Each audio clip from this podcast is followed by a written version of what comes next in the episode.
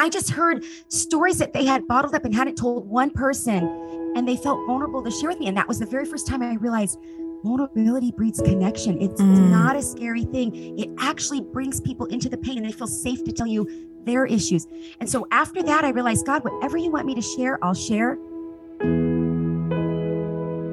Welcome to More Than Small Talk. We're Suzie Eller, Jennifer Watson, and Holley Gerth, writers and real life friends. We're inviting you to go deeper, become freer, and feel more connected. So imagine you have a cup of coffee, a mug of tea, or a green smoothie in your hand, and we're all hanging out in your favorite place together.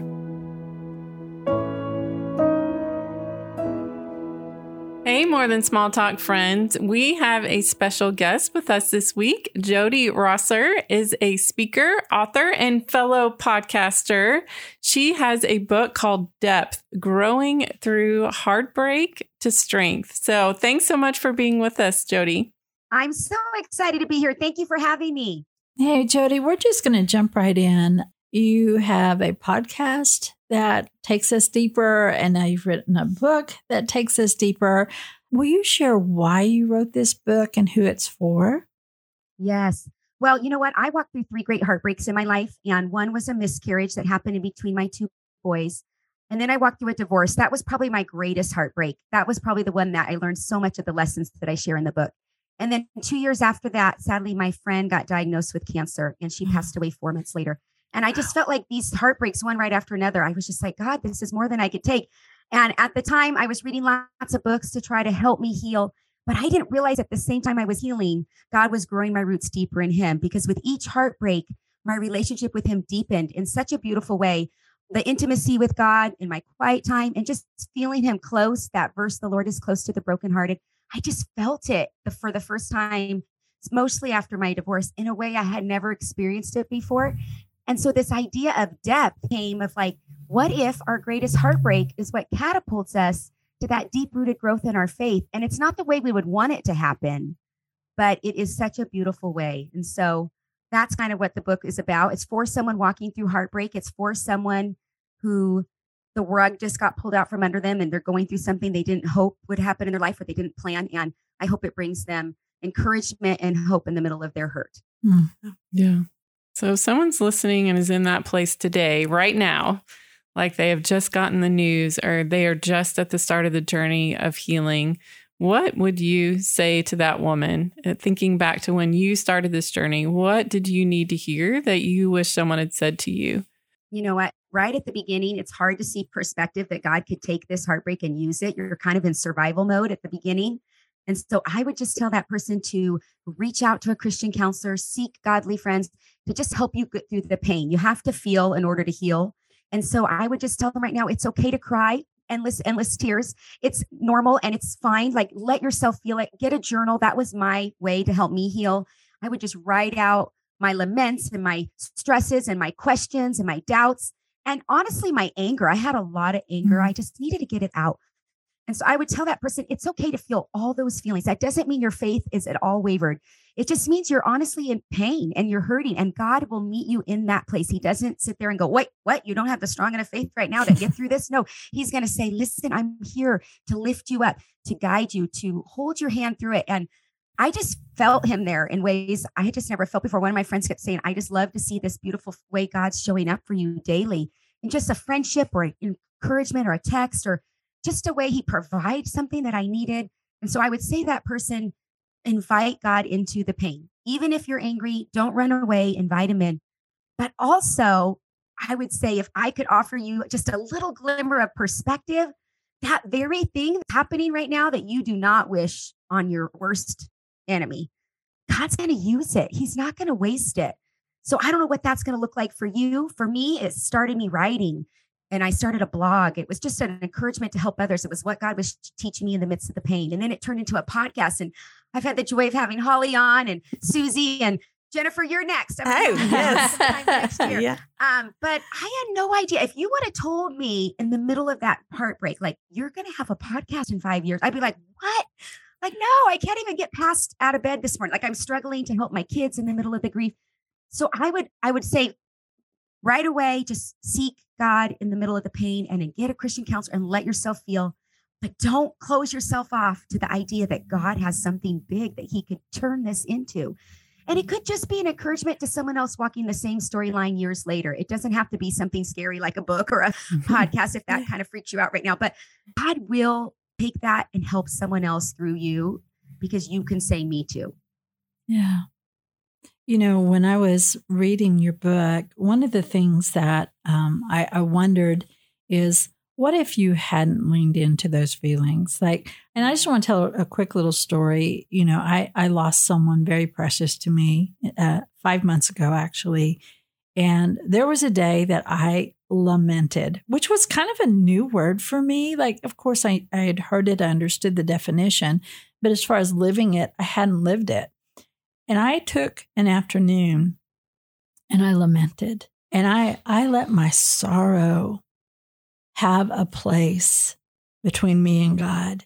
And I and I asked all the hard questions and I said all the hard things that were in my heart and it was healing. Jodi, it was so healing. Mm. So what if you hadn't? How different would things be if you during those major trials in your life, if you had turned away from God rather than leaning in with all the things that you were feeling? Mm, I think that's such a great question. You know what? I think grief feels lonely as it is. Mm-hmm. I just think I would have hit even a lonelier place mm-hmm. because I already felt alone. But then I I turned to God with that pain and I all of a sudden felt this real intimacy with him. And so if I hadn't done that, I think I just would have kept going deeper and deeper into this loneliness you know, there's this quote I love by John Ortberg that says, if you ask someone when they turned away from their faith, the answer would be suffering. But if you ask someone when they grew deepest in their faith, the answer would be suffering. Mm-hmm. And so we have a choice. We we are all going to endure something hard. It doesn't say in the Bible if, it says when you face these mm-hmm. trials. So what are we going to do with that? And I would say to that person, don't turn away. I know you have questions for God and you have doubts and you're wondering why me, why now, why God? But you know what? He's faithful to sit there and let you lament and be angry and have those doubts, but just run to him with the pain because turning your back on him, you're just going to feel lonelier. And I don't know how I would have gotten through it without my faith, Suzie. I've asked myself that a lot of times like, how would have I done it? I, I think I would have turned out very bitter. Yeah. I I don't think I'd have a podcast. I don't think I'd have a book. I probably would be very angry, bitter, resentful years later. And I don't want that for anyone listening. Mm-hmm. I want this heartbreak to make you stronger when you come through it. Mm-hmm. And it's not your strength, friends. It's not. It's God's strength through you. He can take you to a place you never knew you could go. You just have to lean on him. And I think those journaling, I love Suzie that you took a whole day that is such precious time. I remember saying things in my journal I would never have said out loud because I was mm. like, I I just was honest and vulnerable and yeah. raw. So get it out. Say bad words if that helps you. yes. Um, you you have to have those emotions move through you in order to heal. Mm-hmm. And if you bottle it up, it's just going to come out other ways. Yeah. Uh, you like you go deep and you're talking about some deeply like personal things. How hard was it for you to just be so open and bravely beautifully bare? And this was that hard for you? Like as you're writing were there some moments where you're like uh-oh i don't know if i can like put that down on paper. You know i would love to yeah. hear you speak into that god just using you in your pain while you're writing this book. You know what? I'm glad you asked that question because for the longest time i wanted to be this perfect person where I didn't share my flaws and my I I, just struggled with being vulnerable. And I feel like God was just like, this is going to tear you to this place where you're going to be so vulnerable. And so I think that that is a lesson that, like, I let me answer it with this story. So when I found out we were getting divorced, I was embarrassed. I didn't want people to know. I, we were a strong Christian family, and and so about nine months later, um, I felt like God was asking me to send an email out to everyone I knew sharing the news that we were splitting up and more about just that God's faithfulness through it. Like God was so faithful through this. These last nine months have been so hard for me and my kids. And I remember God just waking me up early in the morning. A lot of my God time was like at 4 a.m. to like 7 a.m. when the kids were still asleep. And I just wrote this email. And I remember he's like, send it to everyone. I was like, what? So I hit send, went into the shower and was like, what did I just do? I, I can't believe I just announced this to everyone I know. And when I went back out and read my emails, people were sharing with me things they never told anyone because I had been vulnerable with them. First, they're like, my sister, and they shared with me about the suicide their sister had, or my husband, or my brother or me personally struggles with depression. And I just heard stories that they had bottled up and hadn't told one person. And they felt vulnerable to share with me. And that was the very first time I realized vulnerability breeds connection. It's Mm. not a scary thing. It actually brings people into the pain and they feel safe to tell you their issues. And so after that, I realized, God, whatever you want me to share, I'll share. I think someone can overshare. So I want to speak to this real quick. Yeah. I only share my story, my issues in the divorce, my side of the story. I don't share anything that would paint anyone else in a negative light or that would not be mine to share. I get very vulnerable about my issues. And I have a chapter, one of my sisters is like, I can't believe you shared all that. I was like, this is going to help someone. I want to share it, but I don't overshare. I don't share anything that's not mine. So you have to guard your family. You can't share things that aren't your permission to share. So right, that's good. That's good. I felt like I had permission to share my my struggle with anger and how my negative words played into my marriage and caused a lot of a wedge between us. I didn't grow up in a home with self-awareness and emotional literacy. And so I didn't learn that till I was 38. And so I took a deep dive after the divorce into learning all that. I've taught it to my kids on like a totally different person. And all of that came from that. And so if that helps someone else for me sharing my struggle, then why wouldn't I share it? But yes, I, I didn't always want to. I wanted to be that perfect clay mm-hmm. pot, but Suzie helped me with her book, Mended Heart, realized the broken clay pot's going to help mm-hmm. way more people with those cracks and the light shining through it. We will be a stronger light when we share our Yeah. struggles. And I think the enemy of vulnerability is shame, right? Mhm. And so you talk a lot about overcoming shame. So can you walk us through that? Like how if someone's saying, "Oh, I really want to be able to share. I really want to be vulnerable, but I feel so much shame." What are the steps that can help set us free? I love that. So in my book, I have this strength acrostic, and my N is never lose sight of God's grace. And Mhm. all those chapters have to do with this vulnerability and this shame. Because I remember sitting into my counselor's office, and I had worked through a lot of the anger, and I had worked through a lot of the heartbreak and sadness, but there was this one emotion I could not work through, and that was the shame. I was Mhm. so embarrassed, and I said, God, I just don't want people to know. And so I went to this conference. It was a Women of Faith conference, and a woman got on stage and spoke, and she shared this message and about spiritual warfare. And it just, I felt like God saying, You need to share this. Like, this is a hold that Satan has on you, and you need to share this. God doesn't want you shackled in shame. He Mhm. wants you to live free by his grace. And so that day I wrote in my journal, I may have a broken heart, but I'm not a broken vessel. God can still use me. And up until that Mm. point, I didn't feel like I could be used because how could I share my story when I'd walked through a divorce? I just felt unusable by God. But then I realized who better to help someone that's walking through a divorce than someone that's walked through a divorce? And who better to help someone that's had an addiction than someone that's had an addiction? And these these things that we feel the shame from, that is Satan. He he wants us to stay shackled and stay quiet and stay silent. God can't use you if you don't share it. So maybe Mm. you're not announcing it to the whole world on a podcast, or maybe you're not sending an email to everyone in your email list, but maybe there's one person that you need to open up to and say, This is my story and it's been hard, but God's been faithful for this. And your story of faithfulness and your and the way God showed up for you is going to help them in such a powerful way because you are li- living the same circumstances as them. And, and someone else wouldn't be able to help them because they haven't, they can't say the same me too. Yeah. Jodi, I think that I met you. Uh, you reached out to me after reading one of my books. And, you know, that really, I don't know, like it was so amazing to me because sometimes when we're doing the work that we do, we don't know what God's doing with it. But you took the time to reach out to me and say, hey, I'm reading your book, The Mended Heart, and this is what God is Mhm. doing through that. And one of the things that you said in chapter nine in your book, you said that your brokenness led to depth. And so, how did that work in your own life? How did brokenness lead you to to the deep? Mm. Well, first of all, I love that book, Suzie. It was one of the books I read in 2015. My whole world had fallen apart in 2014.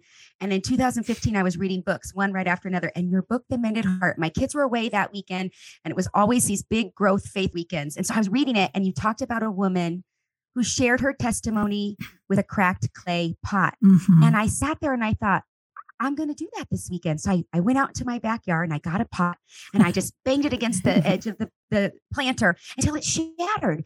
And then I pieced it back together and put a light in it. And I'm telling you, it was the most therapeutic thing. There's something Mm. powerful for doing something physically for how you feel emotionally. And I had felt broken. I had felt like Mm. that pot when I saw all the pieces on the ground. I'm like, that's me. This is how I feel. Mm. And so to piece them back together, and it just became this powerful thing. Well, I thought that was one of my messages. And then about a couple years later, I had been just this tree with deep roots. I thought that was like a different message. And I, I just thought they were two different things. But as I started to write my book, I realized, wait a minute, my brokenness, that very pieces back on the ground that I saw as I pieced them back together and God started to put me back together, He started to grow me deeper in Him. And so actually that brokenness led to the depth. Like I don't think we grow deep when we things are going well. I mean, let's be hmm. honest, when things are going well, we get kind of like, oh, I should I read my Bible today? I don't feel like I need it. I could do life in my own strength, you know. But when we are broken, it's like the lifeline, like I need this time with Jesus or I can't make it today, you know, hmm.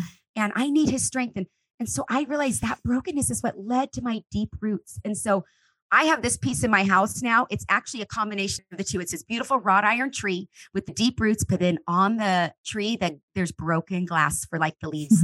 and it's my favorite piece because it reminds me that those broken pieces God didn't waste. He used them to grow me deeper in my faith, but also he's using them to help other people. I feel like the depth is supposed to go down Mm. first, but then it's not supposed to stay there. I love the sequoia trees in California. If you ever been out here to see them, they're the biggest, largest trees in the world. And when I went there with my kids, I kept thinking, oh, their deep, their roots must go so deep because these are the tallest, biggest trees.